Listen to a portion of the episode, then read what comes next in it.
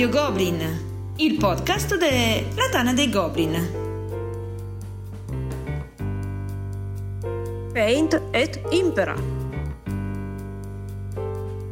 Un saluto a tutti e benvenuti a questa nuova puntata di Radio Goblin, il podcast della Tana dei Goblin. Qui con me, come in ogni puntata, quando non è a zonzo per il mondo dei giochi da tavolo, ho DK. Yes, a dare una nota di colore. Buonasera. La cosa bella è che, che, Camillo non mi dice mai quello che dirà quando iniziamo e ogni volta che capisco che sta facendo una battuta sul titolo della puntata, dentro di me rido e a volte anche fuori.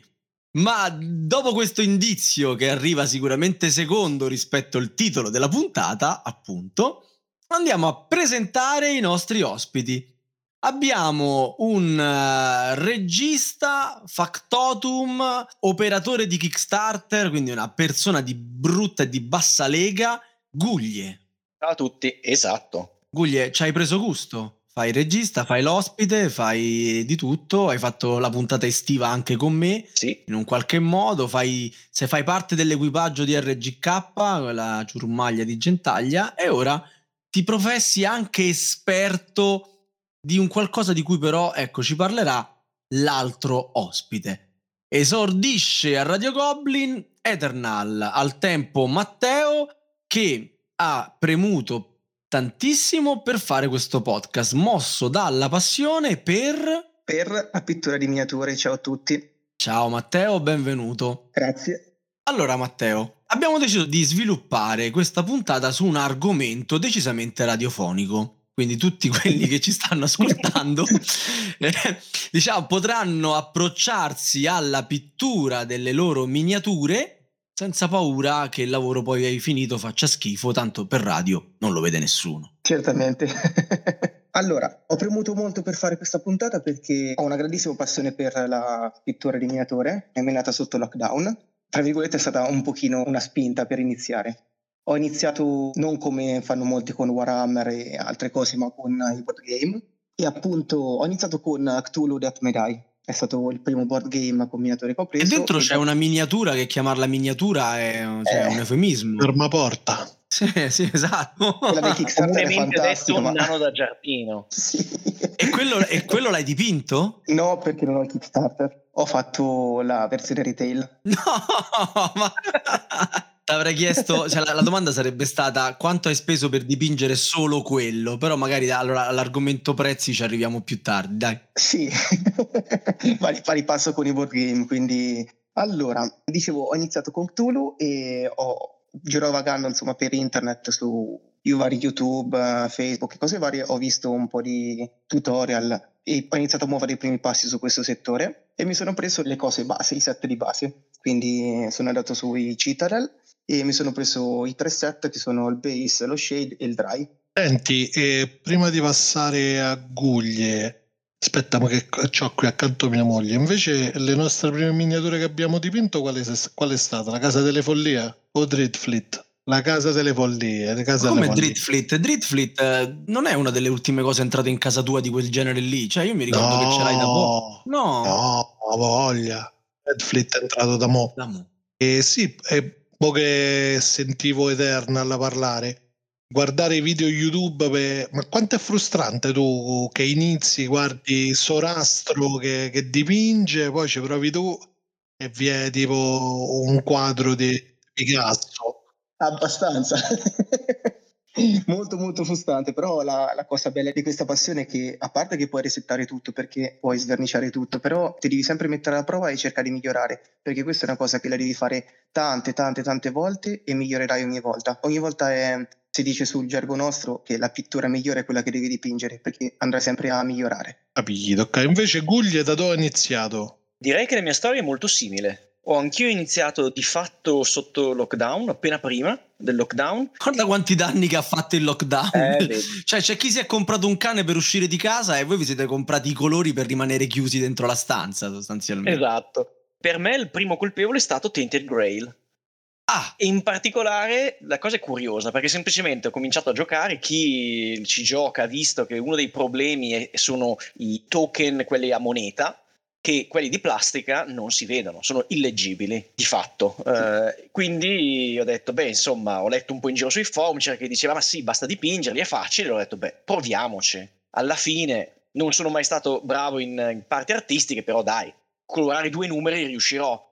E da lì Invece, anziché solo due numeri, poi ho, proseguito. Con Hai dipinto anche le statuone gigantesche, quelle che fanno da, come si chiama, sì, menhir, sì. come si chiamano? Sì, non lo so. menhir, ho i tre menhir dipinti, ma in realtà li ho dipinti non troppo tempo fa, perché quando ho cominciato sono partito con uh, Tainted Grail, ho fatto i token. E per fare i token cosa ho fatto? All'epoca, o poco prima, c'era stato in edicola i numeri di Warhammer 40.000 con il kit dei colori. Mm? Ho preso quello, giusto così, perché c'era dentro il colore oro e quindi andava bene e quindi ho cominciato con quello lì. Insieme a quello c'erano le miniature di Warhammer e quindi ho cominciato a dire vabbè, ho fatto i token che vabbè, come prime cose fatte sono eccezionali. E dopodiché ho detto beh, però non è mica brutto mettersi lì a dipingere. Ho cominciato a provare quei Warhammer che c'erano appunto nel, nei Warhammer in edicola e poi dopo ho guardato tutti i miei bei giochi board game e anche gli American che ho, ho detto beh, però forse anche loro potrebbero essere un ottimo materiale da dipingere e così sono andato avanti.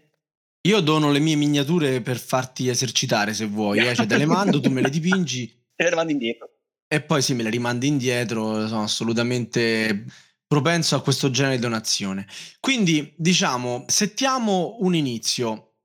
Matteo, cosa deve acquistare il neofita, quello che si è stufato di trovare sta robaccia di plastica grigia dentro le scatole e vuole vederla un pochino più colorata, pure se male. Con cosa si inizia? Allora, fondamentalmente con 3 barra 4 cose di base, che sono il primer, i pennelli, i colori e un pochino più avanti una wet palette. Queste sono le cose base da avere e si trovano con pochissimi euro.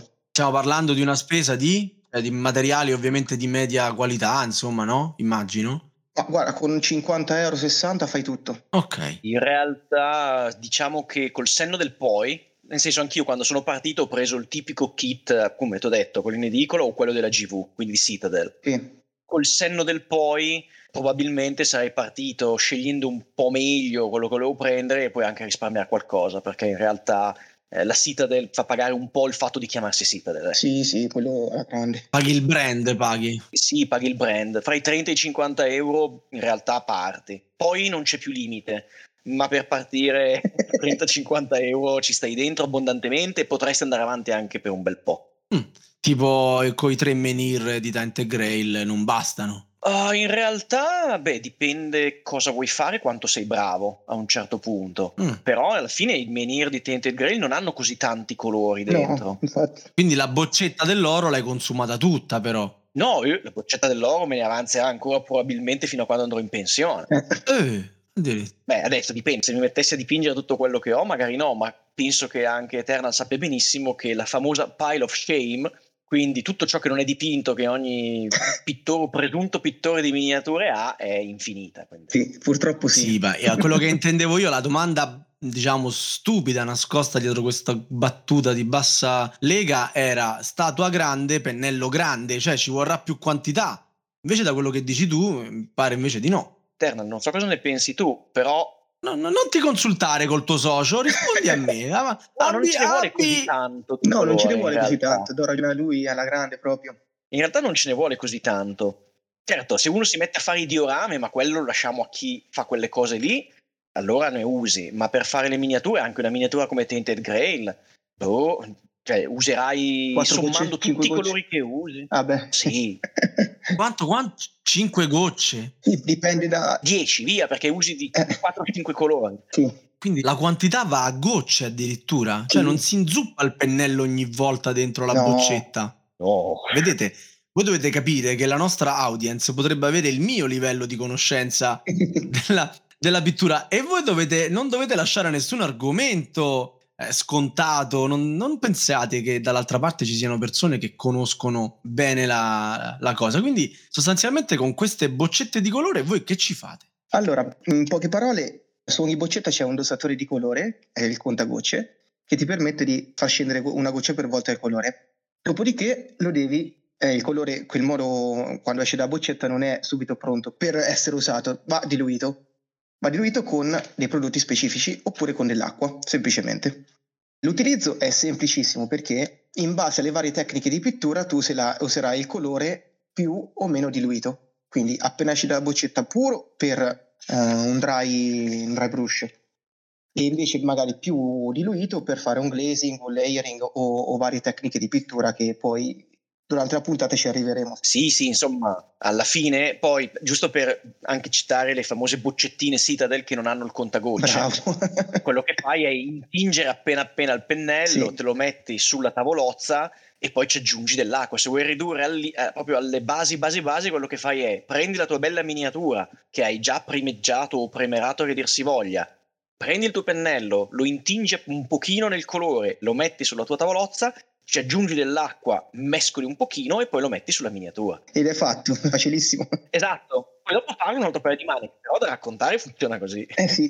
Bene, bene, quindi stiamo... Sì, diciamo che per riagganciarmi al discorso de- dello start, a me capita di dipingere, ma sono una classe 101, cioè proprio entry level, benché lo faccio da anni, ma lo faccio più per... Uh per piacere. Comunque basta veramente poco per uh, esaltare i, i, dettagli di una miniatura. Voi dicevate il primer, che per chi non lo sa, il primer praticamente è una base che solitamente viene da una bomboletta spray, che può essere una, una base bianca o nera a seconda del tipo di, di contrasto, di, di, luminosità che si vuole dare a, alla miniatura e praticamente con la bomboletta si dà il primer di fatto offre più grip al colore che altrimenti rischierebbe di colare via su, sulla plastica così com'è.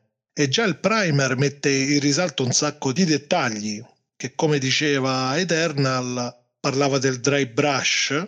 Sì. Basterebbe anche solo quella a volte per far emergere un sacco di dettagli che sulla miniatura grigia e, e anonima non, non si vedono. Dici cavolo dove stavano?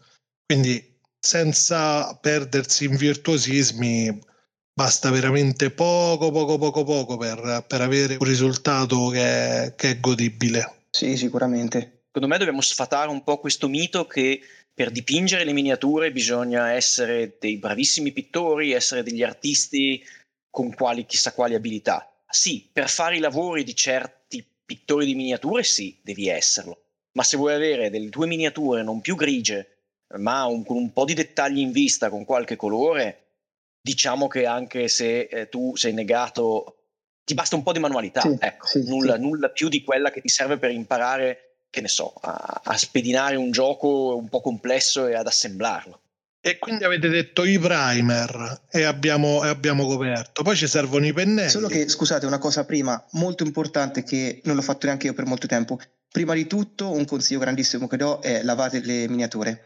Lavatele con acqua, no. sì, un pizzichino di acqua e sapone, perché se no il primer o non aggrappa bene il primer o addirittura quando aggrappa il primer sopra il, gli dà il colore, eh, fa tipo del mm, macchie oleose, eh, il, praticamente rimane l'olio della miniatura, i prodotti oleosi rimangono mm, sotto o sopra il primer e non fanno aggrappare il colore e quindi dovrete arrabbiarvi parecchio prima che il colore prenda e viene fuori no, no, no, brutto brutto.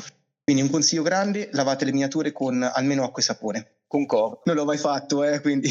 Ma anch'io non l'ho fatto, ci ho messo un po' sì. a farlo, però basta il banalissimo sapone dei piatti, sì. eh, va più che bene, lavatina veloce, sciacquatina, si lasciano asciugare all'aria e via. Sì. Oppure, visto che adesso quasi tutti hanno le stampanti, se avete l'alcol isopropilico, va bene anche quello. Comunque dicevamo il primer e eh, i pennelli, giusto? Giusto. Non si trovano. Perfetto, i pennelli si trovano dappertutto.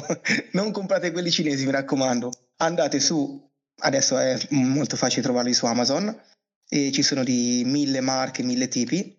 Il mio consiglio è spendere almeno una ventina di euro. Per un pennello? Per un set. Tipo io ho preso un set, set di pennelli. Rubloff, che sta adesso su Amazon in offerta 18 euro mi sembra. E sono una fascia media di pennelli, però sono molto buoni, insomma, ecco, per quello che costano sono, sono buonissimi pennelli. È inutile spendere 30-40 euro a pennello alle prime armi perché eh, sarebbero soldi buttati, soprattutto perché ci sono degli errori comuni che si fanno sui pennelli. Quindi i primi diciamo che vanno buttati dopo, dopo un po' di miniature. Quali sono questi errori che si fanno sempre? è formato da tre parti. La testa, che è il, eh, il, la, la, la, punta, insomma, dove sono i peli, no? Vi li dico proprio in gergo facilissimo da assimilare. C'è la testa, poi c'è la ferrola, che è il pezzino di ferro appena dopo la testa, e poi c'è il manico, il legno in plastica. Cosa che ho fatto anche io molto spesso, quando mischiavo il colore, facevo andare il colore fino alla testa e la ferrola, che si chiama colletto, e asciugandosi il colore eh, intoppa il pennello, quindi a lungo andare eh, le setole si allargano, si rovinano. Questo è un errore grandissimo che ho fatto io in primis bisogna evitarlo. Ecco, quindi quando usiamo il colore non dobbiamo sporcare tutta la punta del pennello col colore e bisogna sciacquarlo molto molto molto spesso. Bisogna avere una grande cura per i pennelli. Non appoggiarli mai con la punta rivolta verso il basso per chi piega la punta. Grosso modo sono queste le, le, le, grandi accortezze da tenere. Sì, concordo. Se posso aggiungere una cosa è per quando cominciate vedrete che ci sono un milione di pennelli mm-hmm. e i pennelli vanno dai 50 centesimi a davvero 20-25 euro a pennello. Quando cominci, pennelli costosi non servono a nulla perché costano molto, non si è ancora in grado di usarli come si deve, si rovineranno in fretta e non si sfrutteranno per quello che servono davvero. Meglio prendere dei buoni pennelli, tra i 2 e i 3 euro a pennello per avere un'idea di un pennello buono, sintetico, uh-huh. Perché col pennello sintetico si può fare un po' di tutto senza troppa paura e se anche si rovina, eh, vabbè, insomma, ok, magari si, uno non vuole rovinare 2 euro di pennello, però sono 2 euro di pennello, non sono 20, sai. e uno deve alla fine deve accettare che i pennelli si consumino perché sono dei consumabili. la punta se ne andrà comunque sia da un pennello da 2 euro che da un pennello da 20. Però il pennello da 2-3 euro, che è un pennello di solito sintetico, è anche molto più accomodante con gli errori del pittore alle prime armi, perché ha la punta un po' più rigida, perché lo strapazzi schiacciando come non mai, poi si ripiglia un po', eh, se appunto lo, lo, appoggi fino nel fondo del, dell'acqua quando lo, lo, pulisci, lo schiacci, vabbè, insomma, la prende bene, eh, non è delicato. E alla fine, comunque, anche quando poi diventi un po' più esperto, li userai lo stesso, certo. perché a seconda delle tecniche che fai e di quello che usi, ne userai uno o l'altro. Ad esempio, è noto che i colori cosiddetti metallici sono aggressivi uh-huh. il pennello e quindi uno sul colore, sul il pennello che gli costa 15 euro a pennello non lo usa con quel colore, userà di nuovo comunque l'altro pennello perché dice, beh, insomma, sai com'è. Quindi alla fine sì. Anche lì ci sono mille marche, Rubloff è una di quelle molto note, ci sono le altre varie anche Da Vinci, un'altra marca molto nota, vanno un po' tutte bene. Guglia, una domanda sempre da, da, da neofita. Esistono pennelli proprio per le miniature, per i giochi da tavolo o il pennello è un pennello per dipingere quadri, tele, eh, che ne so io, altre superfici in generale? Allora, se lo chiedi alla Citadel ti dirà che esistono i pennelli per le miniature e poi esistono gli altri. Se invece guardi sul mercato, esistono i pennelli. Di solito i pennelli per acquerello vanno benissimo anche per le miniature. Ok. Semplicemente è una questione della lunghezza del manico, perché se tu prendi pennelli da pittore per dipingere sulle tele, hanno il manico molto lungo, perché il pittore quando dipinge sulla tela, la tela è grande e, e ci sta un po' lontano, e quando dipingi invece delle miniature che vanno dai 12 mm ai 100 mm, 120 mm, tu ci sei molto vicino e se hai il pennello col manico che è lungo 25-30 cm, fondamentalmente non riesci ad usarlo. Fondamentalmente i cosiddetti pennelli per acquerello vanno tutti un po' bene. Poi anche lì si può andare nel dettaglio perché ci sono tanti diversi tipi di pennello per tanti usi diversi. Ma quando uno comincia, la prima cosa è prenditi un paio di pennelli, impara ad usarli, eh, impara a prendere la mano col pennello e poi dopo via via imparerai qual è il pennello che ti piace di più. Matteo, per avere due pannelli, due, due tre pennelli come primo acquisto, come li differenzieresti? Cioè, quali sono le caratteristiche per avere tre pennelli avere una versatilità sulla miniatura? Allora, guarda, le, i pennelli hanno dei numerini che praticamente ti dicono la misura del pennello, che generalmente per noi che facciamo miniature vanno dallo 00 al 3. Per iniziare a, a dipingere basta un pennello da 2, uno da 1 e sei a posto. E poi se proprio vuoi spendere altri 4 euro ci metti uno da 00 e una setola squadrata. Quindi con quattro pennelli tu hai fatto, ci fai tutto quanto, dal dry brush a, a tutte le altre tecniche di pittura tranquillamente. Ok. E la differenza di utilizzo di questi pennelli sulla miniatura qual è? Cioè, con lo, con lo 0 cosa ci fai? Con lo 01, 02, questi che mi dicevi, cosa ci fai sostanzialmente? Posso provare a dirlo io perché all'inizio è stata una delle cose dove mi sono scontrato un po'. Mm? In realtà a te interessa che il pennello abbia una buona punta. Tu hai un pennello con un'ottima punta. Poi il fatto che sia più grande o più piccolo, quindi dallo 00 al 3, cambia la punta, ma cambia anche quanto è grande il pennello, quindi quanto colore tiene dentro. Serbatoio. Questo lo capisci dopo. Sì. Questa cosa qui però la capisci dopo. All'inizio tu dici io ho la miniatura piccola, ho bisogno del pennello piccolo e vai a prenderti lo 0 e il doppio 0 per fare qualunque cosa e non finisci mai e non riesci a fare quello che vuoi fare. Poi capisci che non è vero che ti serve lo 0 È come quando sotto il militare ti fanno pulire il, il, bagno con lo spazzolino da denti. Certo. Esatto, esatto, poi ti rendi conto che no, ti basta avere la punta. Certo. E in realtà è quello che ti interessa. Poi via via che impari ad usarlo capirai che tipo se la mini- devi fare delle superfici grandi userai un 1, un 2 o un 3, quando a fare gli occhi, eh, i dettagli dell'armatura, i dettagli magari della cintura, queste cose così, userai lo 0 e il doppio 0. Ma quello è perché a questo punto saprai che devo fare un dettaglio piccolissimo, mi basta anche pochissimo colore, uso il pennello piccolissimo che tiene pochissimo colore. Devo fare il eh, menhir di, di Tainted Grail, magari parto col 2. Ma col pennello gigantesco. Eh sì, insomma. Altra domanda da, da, neofita, ovviamente se sbaglio e prendo il pennello più grande, il colore mi sborda, sono tutte cose che si correggono facilmente. Beh, se lo fai subito, sì, se aspetti che proprio si asciuga, allora devi, ci devi ripassare l'altro colore sopra, eccetera, eccetera. Invece, molte volte anche a me capita che coloro qualcosa che non devo, o passo subito col dito, oppure lavo il pennello e ci ripasso con l'acqua, si... ancora la vernice essendo fresca va via subito, oppure se proprio non è recuperabile, ridipingo il pezzo che ho sbagliato, che ho sporcato. Eh sì, alla fine questi sono i metodi. Guarda, io ti, mi tengo anche sempre a portata di mano un cotton fioc. Sì, bravo anch'io. È l'unica cosa che faccio di aggiunta, in modo tale che anziché usare il dito che ogni tanto mi, magari mi, mi, fa più, cioè mi, sparge di più il colore, anziché toglierlo, il cotton fioc lo, lo assorbe. Però sì, se sbagli, correggi e la volta dopo, sulla miniatura successiva, diventerai più bravo e sbaglierai di meno. Qui torniamo alla, alla punta del, eh, del pennello, se noi mettiamo il colore solo sulla punta è molto più difficile sbagliare perché andiamo solo con la punta a sporcare la miniatura e se tocchiamo quei lati del pennello non, non sporcheremo altre, altre parti della, del soggetto da dipingere. Eh. Però queste sono tutte cose che si imparano col tempo. Certo, il pennello come lo pulite? Tra un colore e l'altro, insomma, alla fine del lavoro? Che mentre.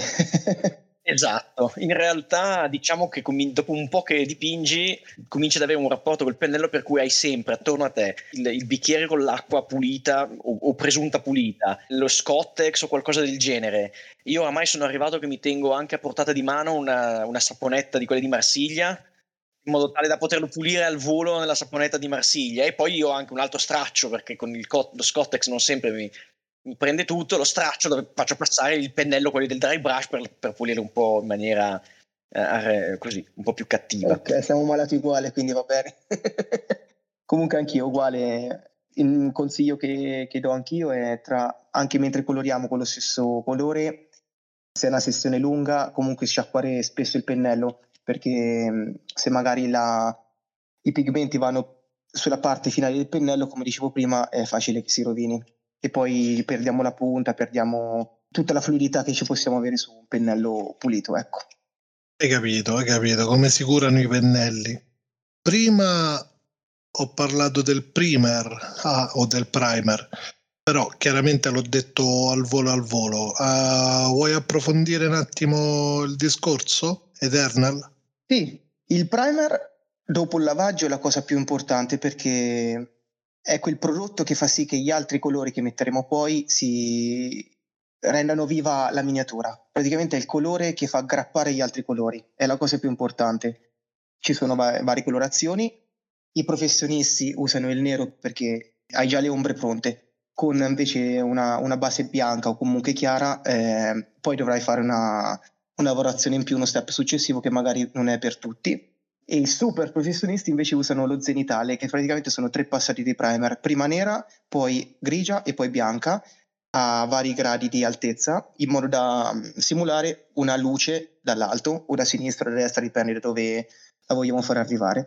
Posso aggiungere una cosa sui primer? riallacciandomi al bianco e al nero, attenzione che il primer di solito di base è sempre un primer nero, ma se usate alcuni colori, particolare i contrast della Citadel o gli speed paint eh, della, dell'Hermie Painter, dovete usare un primer bianco perché sono fatti apposta per lavorare su un primer bianco. Se li usate su un primer nero non ottenete il risultato che loro pensano che voi possiate ottenere e semplicemente vi arrabbiate perché non viene fuori quello che volete. Poi il primer, ricordate, per chi ha problemi a spruzzare roba con le bombolette, esistono anche i primer liquidi. Di solito sono pensati per essere dati ad aerografo, ma in realtà con un po' di accortezza e di attenzione molti di questi primer liquidi potete anche darli a pennello. Non vengono così bene come a darli ad aerografo, ma comunque è una soluzione che per chi non vuole usare le bombolette spray è fattibile, perché le bombolette spray comunque dovete farle all'aperto, eh, su, almeno sul balcone di casa sicuramente non potete sprayare un primer in casa, non ve lo consiglio perlomeno. Poi anche una questione zenitale è una tecnica, ma secondo me è una tecnica un po' più avanzata. Non è niente di complicato, però per una persona che inizia, un bel primer nero se usa colori normali, un bel primer bianco se usa i contrast e va felice e poi comincia a dipingere. Bene, bene. Io direi che è arrivato il momento di fare qualche nome. Uh, avete nominato più volte prima, avete fatto anche diverse marche, però so che ci tenevate a specificare bene eh, a quale rivolgervi principalmente per quello che riguarda le vernici. Allora, come al solito stiamo lasciando parlare prima Matteo. Matteo, illuminaci. Allora, io essendo malato ho, ho svariati, svariati colori in casa. Diciamo che mi trovo bene con tutti, però mano a mano che lo dipinge si vedrà delle differenze sostanziali fra i vari colori.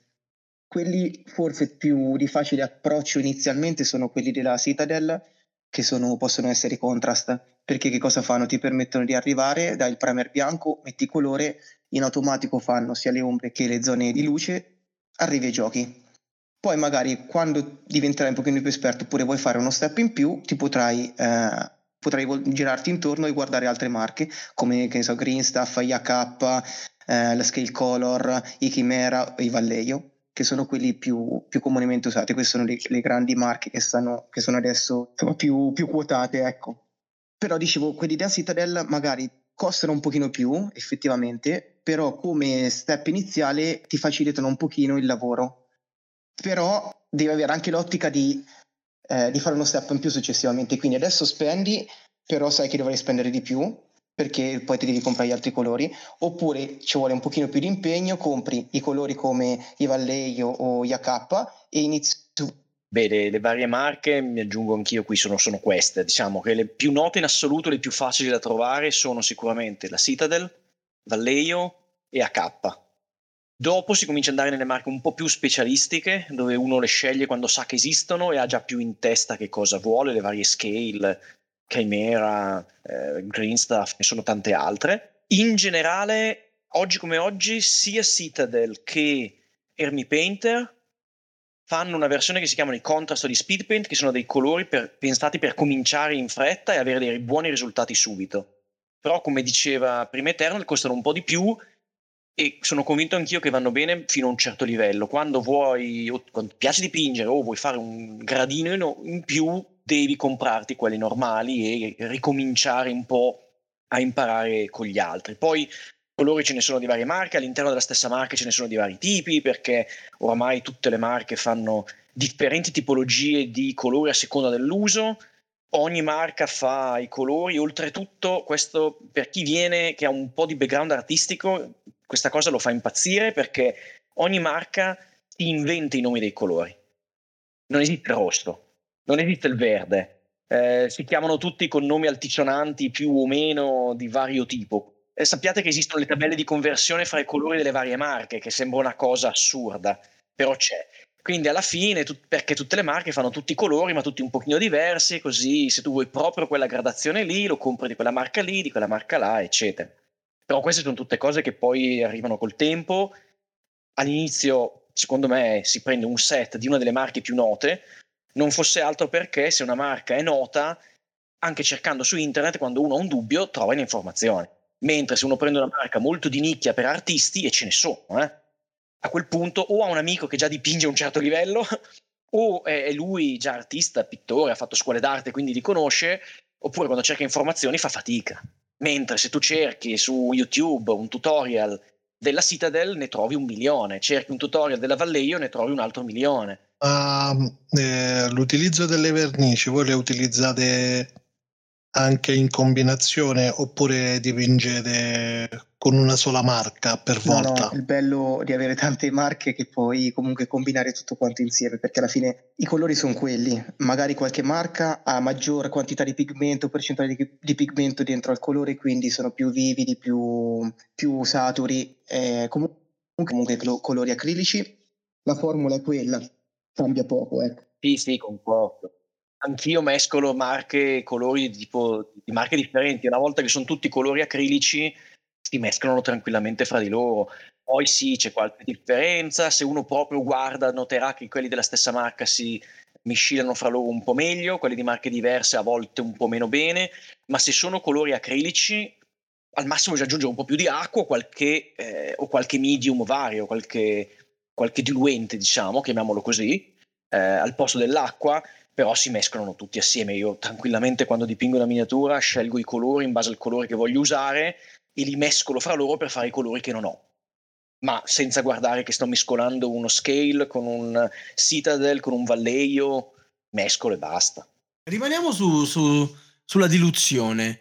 Quindi, quanti colori servono per avere una paletta insomma, che possa coprire tutte le esigenze di un giocatore da tavolo? Quindi da, dagli alberi a, a, agli elfi, alle astronavi, e, a, alle armi e, e, e, non lo so. Allora, qua rispondo io perché mi è stata fatta una battuta da un amico che lui è pittore da lunga data e mi aveva detto i colori che davvero ti serviranno e che ti servono sono probabilmente una trentina in tutto, ma tu ne comprerai sicuramente almeno 100 o 150 perché comincerai e finirai in un baratro.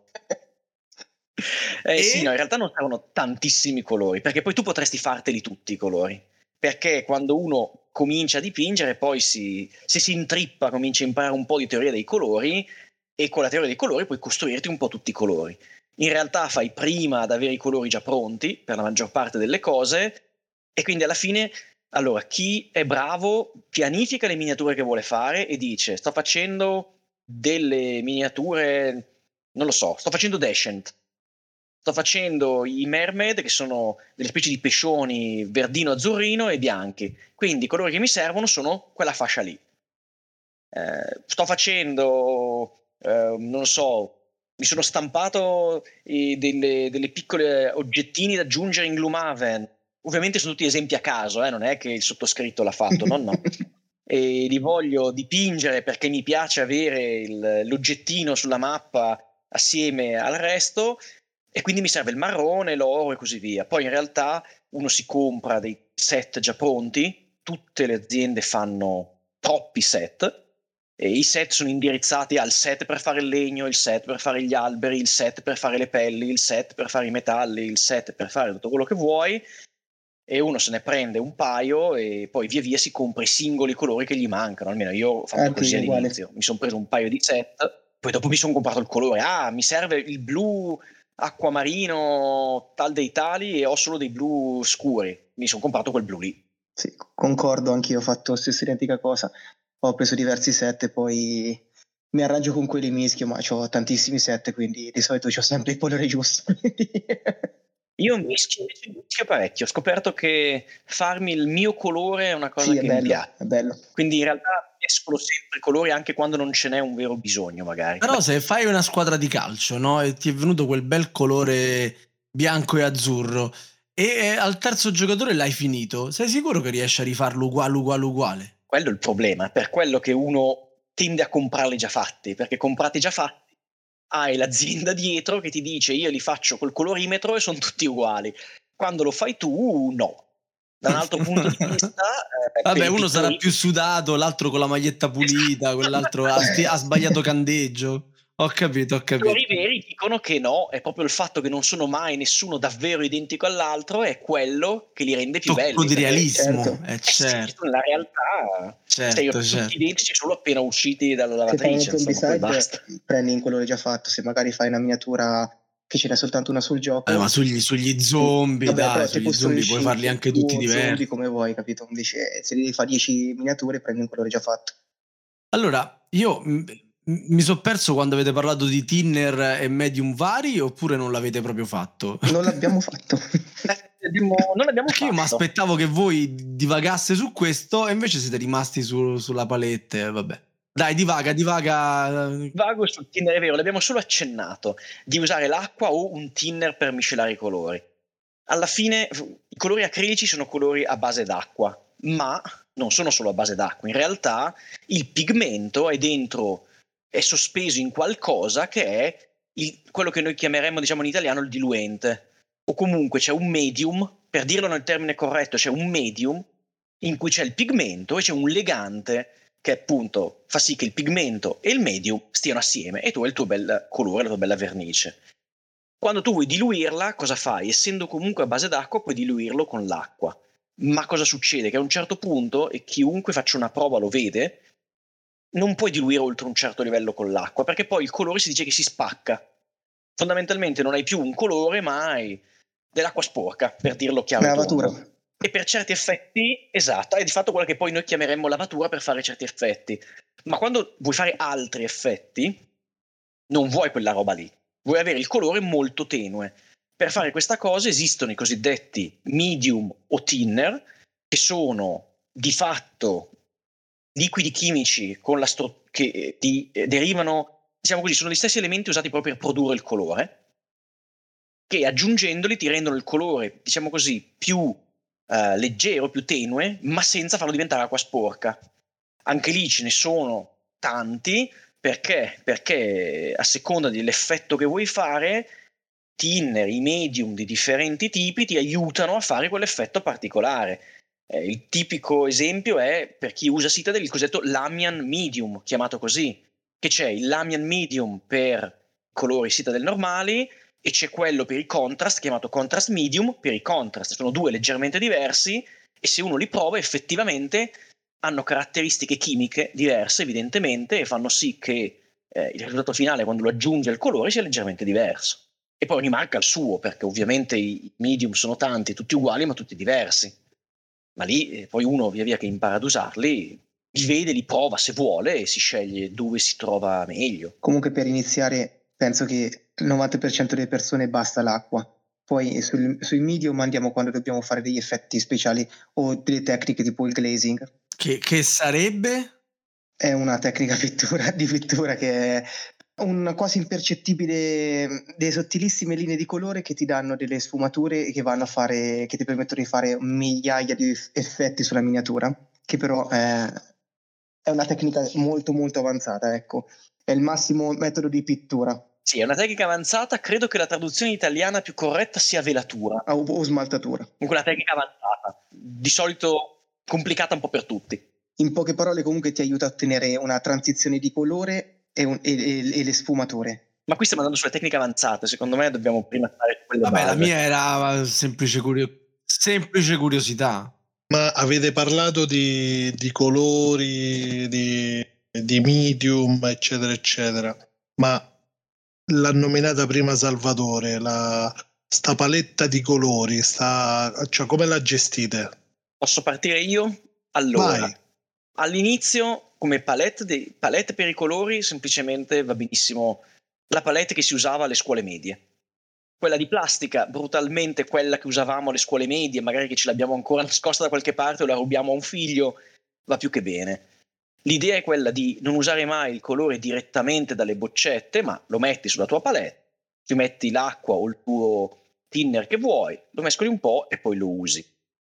Poi, via via che impari a dipingere, ti accorgi che esiste un'altra cosa che si chiama wet palette o palette umida, che non è altro che un modo per avere una palette, quindi una tavolozza, che anziché essere plastica o di carta, è una palette fatta in maniera che rimanga umida, appunto, e questo fa sì che il tuo colore rimanga un po' umido.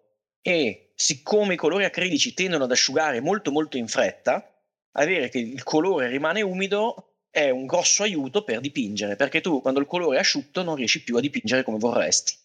Diciamo che lo step sono quelli lì.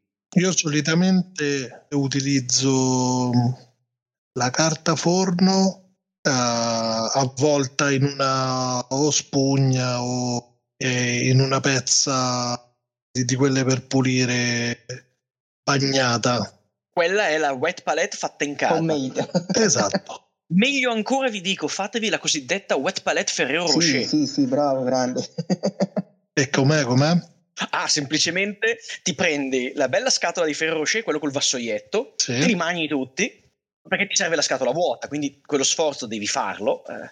Dopodiché usi la scatola vuota per mettersi dentro le tue spugnette, poi ci metti sopra la, la carta forno e fatto. Così è anche bella, la puoi chiudere col suo coperchio. E poi se ce la fai, chi c'è posto in frigo, che si asciuga ancora meno top, se no lo lasci fuori. Hai capito, hai capito. Se invece sei ricco, te la compri, perché ovviamente ci sono le aziende che le fanno già pronte, e da lì. Però vuoi mettere la soddisfazione di farsi la Wet Palette Ferrero Rocher Edition, cioè.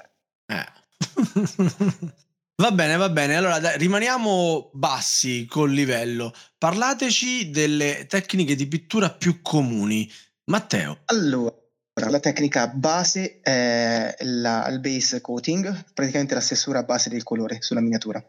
In poche parole, che cosa si fa? Si prende il colore, si diluisce con acqua thinner o medium e poi si va a stendere sulla miniatura. Il colore bisogna fare attenzione che non sia né troppo fluido, perché sennò si va a fare una lavatura e quindi non si vede il colore su, sulla miniatura stessa, né troppo poco diluito, perché sennò se vanno a, a, a, formare dei grumi sulla miniatura oppure delle bruttissime righe antiestetiche, si vede la, la, la pennellata in poche parole. E poi c'è sempre abbastanza facile il layering o la stratificazione. In cosa consiste? Praticamente è un, un base coating, quello che ho detto prima, però più leggero, quindi vai a fare degli strati sempre più spessi eh, dove vuoi, in, in, maniera che il colore sia più o meno eh, saturato, più o meno forte in vari punti della miniatura. Il layering non si fa andando a mettere livelli di, di colore via via più, più, chiari. Uno sopra l'altro. Sì, esatto. L'idea del layering è proprio quella, fai una specie di torta nuziale dove la base è larga e via via restringi la zona di colore colorata e vai via sui toni più chiari. È per dare l'illusione del cosiddetto volume, quindi di avere qualcosa che la base rimane un po' più scura perché è più in profondità e via via che arrivi verso, ad esempio, il centro, la zona che vuoi illuminare, è più chiara, ma ci arrivi per tanti piccoli step, come se fosse una torta nuziale a strati, uno sopra l'altro, sempre più piccoli. Il layering che, che di fatto uh, rispetto a quello che stavate dicendo prima viene dato gratuito dai contrast in qualche modo. Sì, sì e no, i contract in realtà ti danno, secondo me, molto gratuito, ti danno lo shading, che non abbiamo ancora parlato, o le cosiddette lavature, ti danno diciamo in modo gratuito il fatto di avere un po' la lavatura e un po' la parte delle, delle forse più che il layering, il fatto che di avere i margini e le, le, i bordi chiari, il cosiddetto edge highlighting, se vogliamo chiamarlo in, in inglese o se vuoi la profilatura detto in italiano, ti danno un pochino gratis la profilatura e l'ombreggiatura e quindi ti fanno metà del lavoro. Ok. Poi, alla loro maniera, ovviamente. Tu, quando sei bravo, lo fai anche più bello di quello che fanno loro, però quando all'inizio non, non sei in grado, dai una passata e quelle in una passata ti fanno tre cose. Tu sei soddisfatto perché vedi qualcosa che sembra, insomma, in maniera ti dà un risultato subito. E poi c'è anche il dry brush che è una delle tecniche comunque base, no? Direi che dici. Il dry brush è una tecnica base perché è anche abbastanza facile, facile da fare. Sì. Si fa con... E da. Bravissimo, eh? sì, tantissimo. si fa con un petello, di solito quelli quadrati un pochino più, con le un pochino più dure e non c'è bisogno di, di diluire il colore, cosa molto più facile. Si prende il colore, si sporca il pennello, poi il pennello va pulito leggermente su un pezzino di Scottex e poi piano piano si passa sopra la miniatura e in automatico si evidenzieranno, si andranno a evidenziare tutte le, come dicevamo prima, tutte le, le varie parti della miniatura, i dettagli della miniatura che non, che non vediamo. Più utilizziamo questa tecnica, più andremo a evidenziare tutte le, le piccole parti della miniatura e, e, viene fuori uno spettacolo proprio, se, se è fatto bene è bellissimo. Esatto, diciamo che unendo il dry brush al cosiddetto shading, che non è altro che prepararsi una cosiddetta lavatura o comprare un, una lavatura già pronta, cosiddetti shade, eh, e darlo sulla miniatura, unendo lo shade a un dry brush, diciamo che si simula abbastanza bene quello che viene venduto come il sun drop da vari Kickstarter che dicono ci somiglia abbastanza, non è proprio uguale ma ci somiglia abbastanza. Sandrop praticamente lo zuppotto? ma no, adesso per chi segue Kickstarter, per chi segue Kickstarter sa che molto spesso una delle opzioni dei Kickstarter con tante belle miniature è quella di dire anziché prenderti il Kickstarter con tutte le nostre belle miniature ma grigie, pagaci qualcosa di più e noi ti diamo il Kickstarter con l'effetto cosiddetto di Sandrop. E se uno va a vedere l'effetto Sandrop, sono miniature che hanno un'ombreggiatura scura con i bordi eh, molto mm-hmm. più chiari e visibili. Ah, ok. Lo usano industrialmente, industrialmente fanno in una maniera probabilmente un po' diversa, ma diciamo a casa si simula abbastanza facilmente con questi due passaggi. Non è identico, ma abbastanza. Potrebbe anche venire meglio, eh, con poca fatica in più, quindi. Sì, esatto.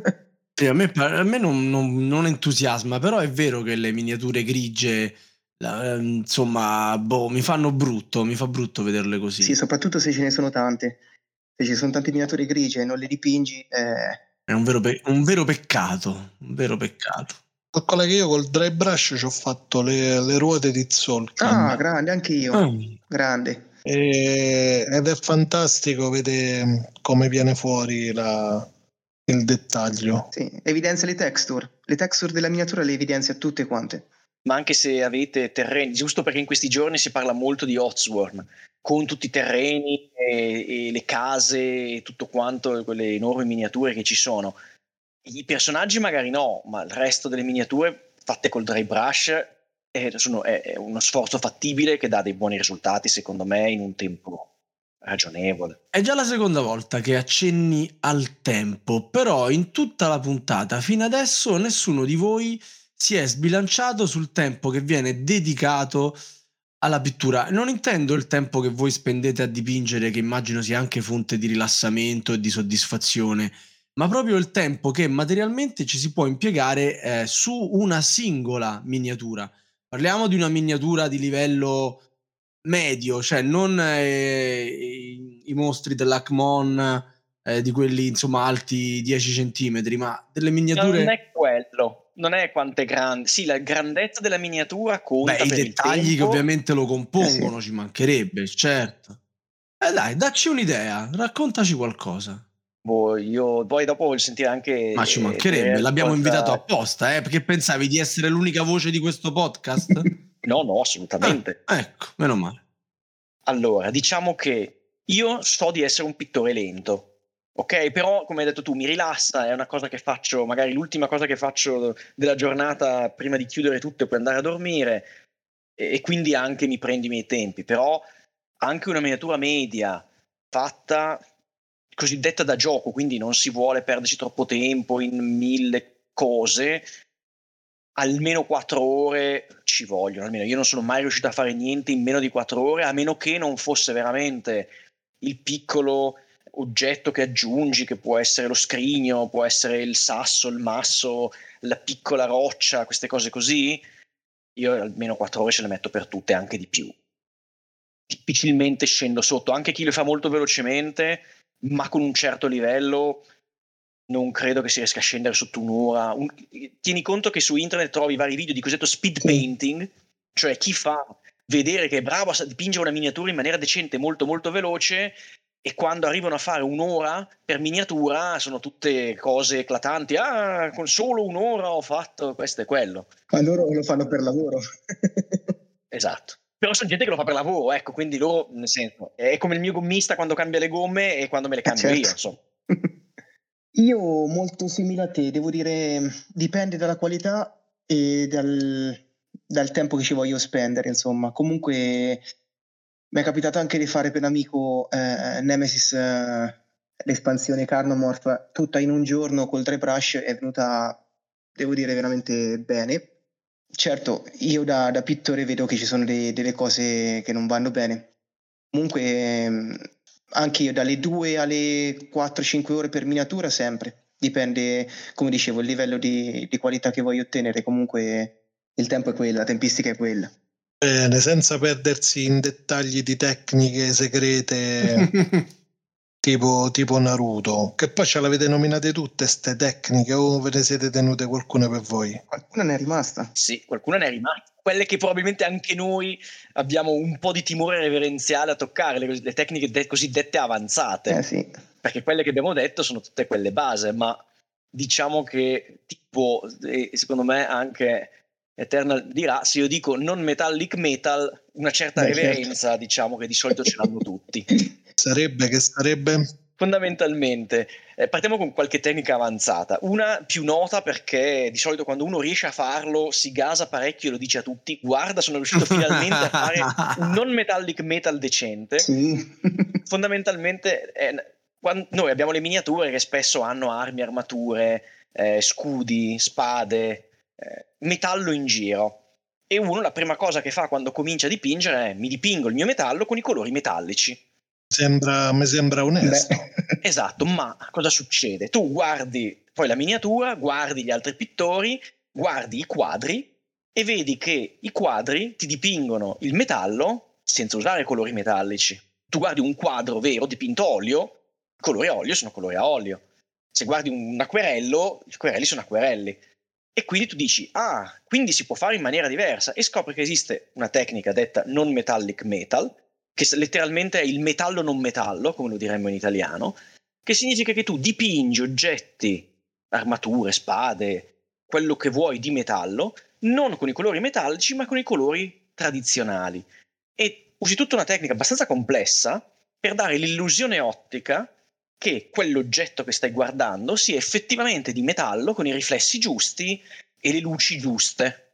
Perché uno dice perché mi devo fare uno sbattimento di questo tipo? Perché quando sei bravo, molto bravo, riesci ad avere il controllo completo di quello che fai.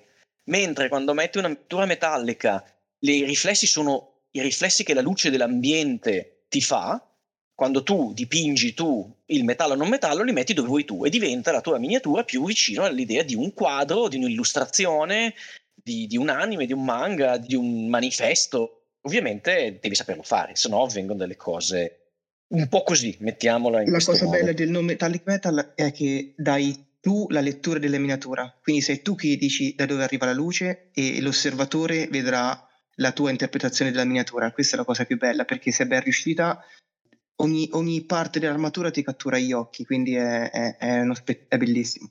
Però bisogna saperla fare a dovere. È il santo graal del, della pittura. Appunto, Eternal, vai tu con l'altra faccia della medaglia, il True Metallic Metal.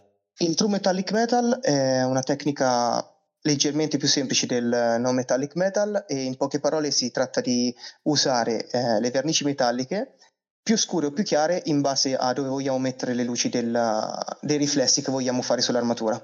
Anche questo è uno step in più delle tecniche base, però eh, siamo ancora leggermente più, è la tecnica leggermente più facilitata rispetto al non metallic metal. In poche parole è questo. Figo.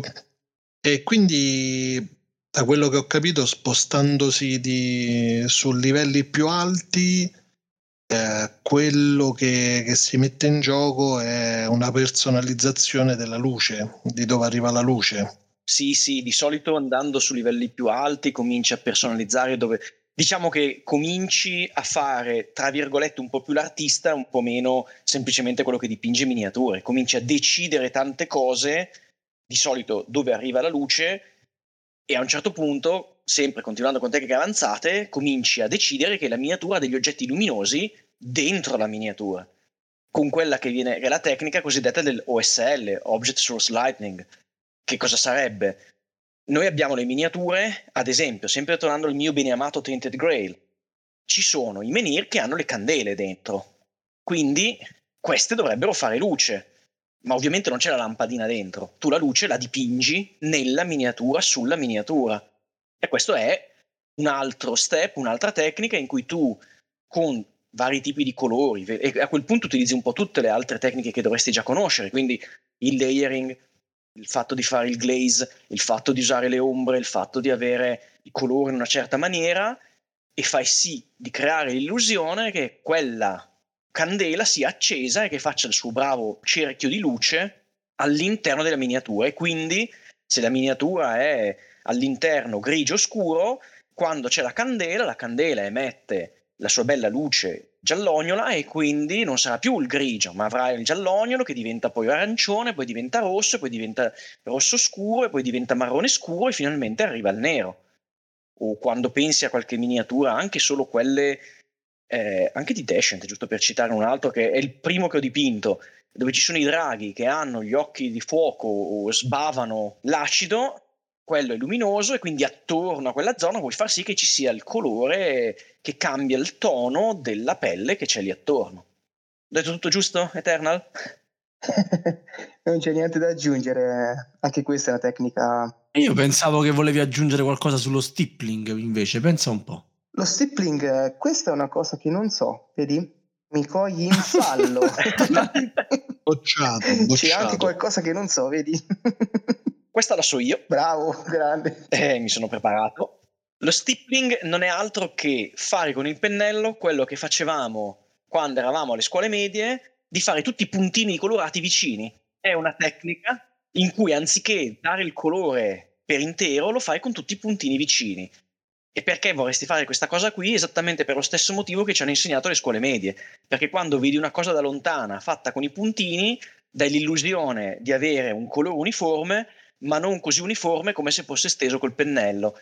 E così togli l'aspetto troppo plasticoso che potresti avere quando le superfici sono molto molto uniforme o da un altro punto di vista dai un aspetto più reale alle superfici che nella realtà sono ruvide ma sulla miniatura sono invece belle lisce perché quando la stampano è liscia.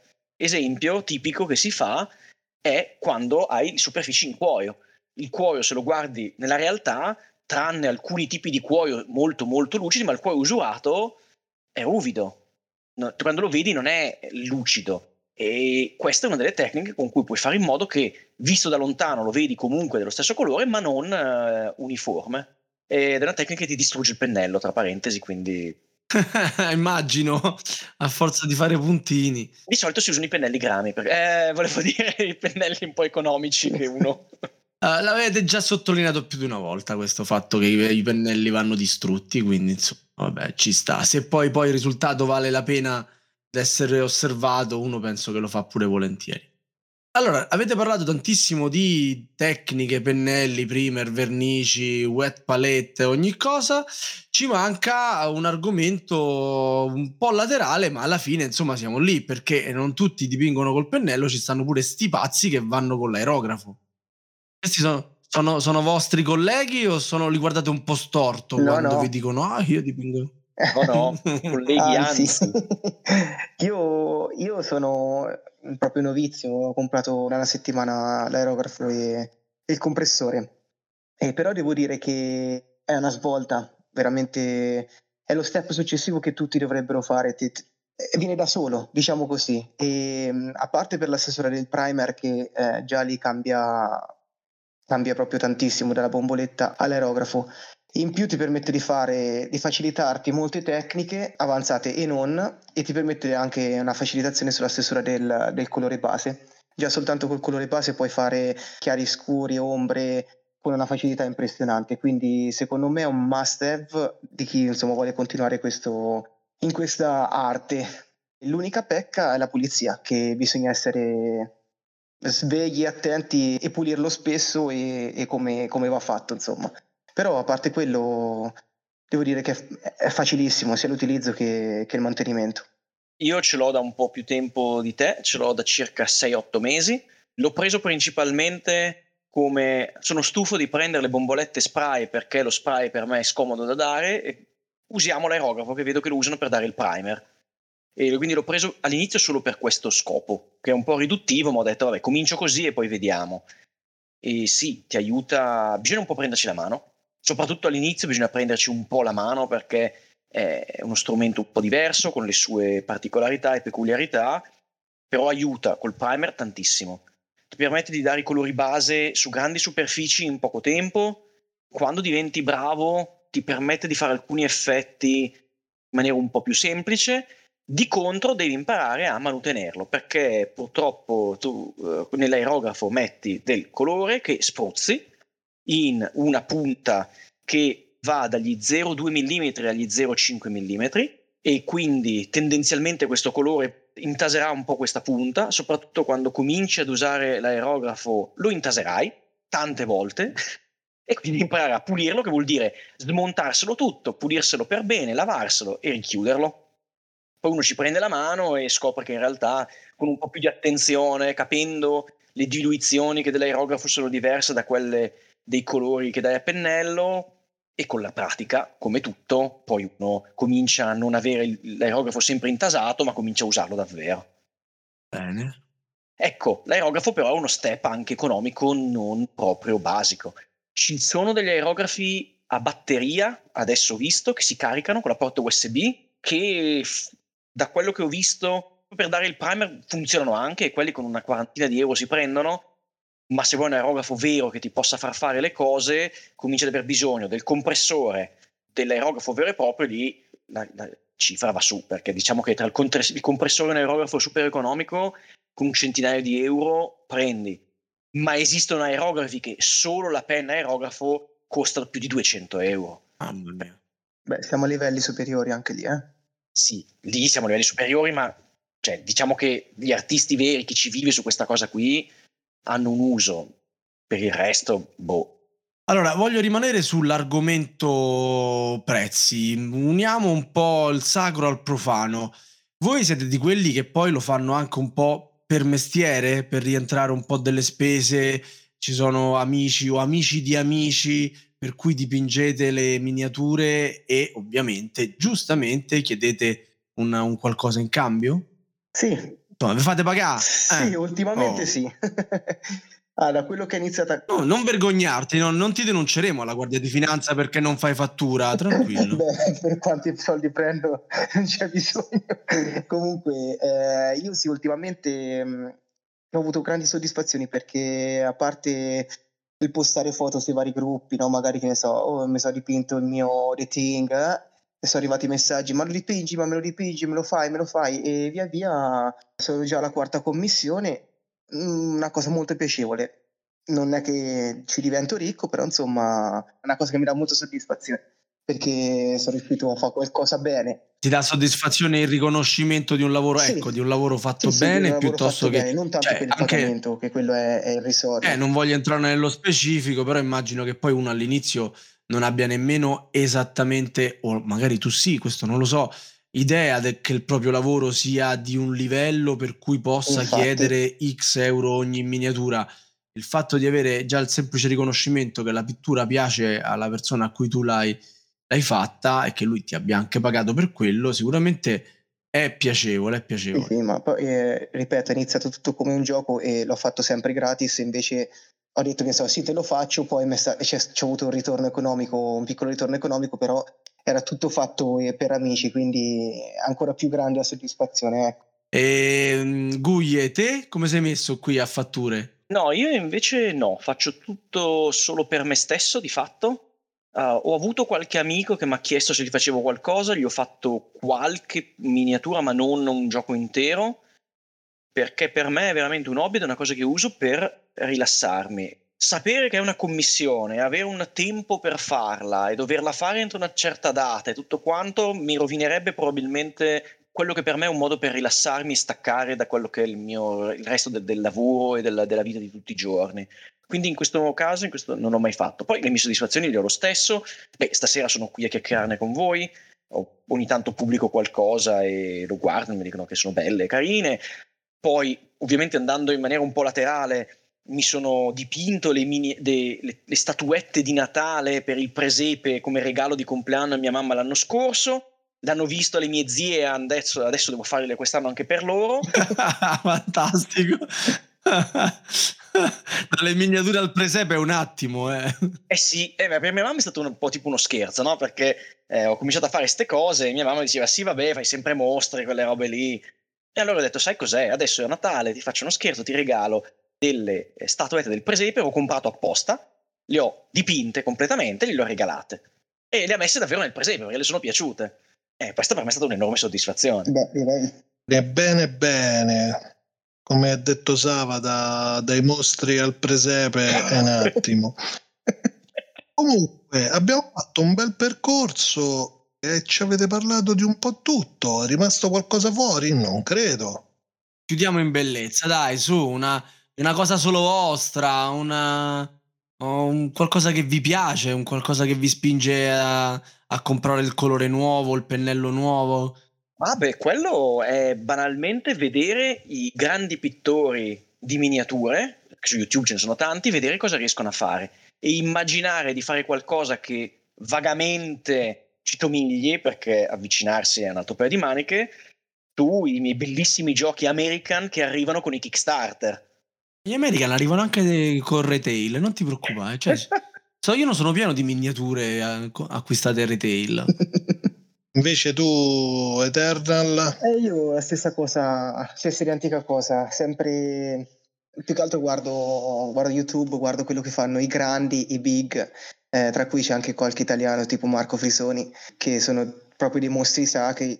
Il mio obiettivo è arrivare, avvicinarmi un pochino a loro e quindi cercare sempre comprare la cosa che, fa, che usano loro e vedere come la usano per migliorare.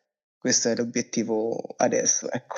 E noi vi auguriamo di, di, diventare anche più bravi, così poi ci fate le miniature anche a noi. A prezzo fedello, ovviamente. Cioè, Ovvio.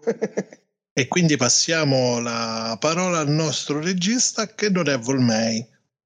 Esatto, sono io. Ringraziamo Matteo per essere stato con noi e ricordo a tutti i nostri ascoltatori, che possono seguirci su Facebook, discutere degli argomenti trattati in questa puntata sulla nostra chat Telegram e ascoltare tutte le puntate precedenti di Radio Goblin sul nostro sito, con Spotify, iTunes e Google Podcast. Buonanotte a tutti, grazie. Grazie a voi, buonanotte. Buonanotte. Buonanotte. Avete ascoltato Radio Goblin, il podcast della Tana dei Goblin.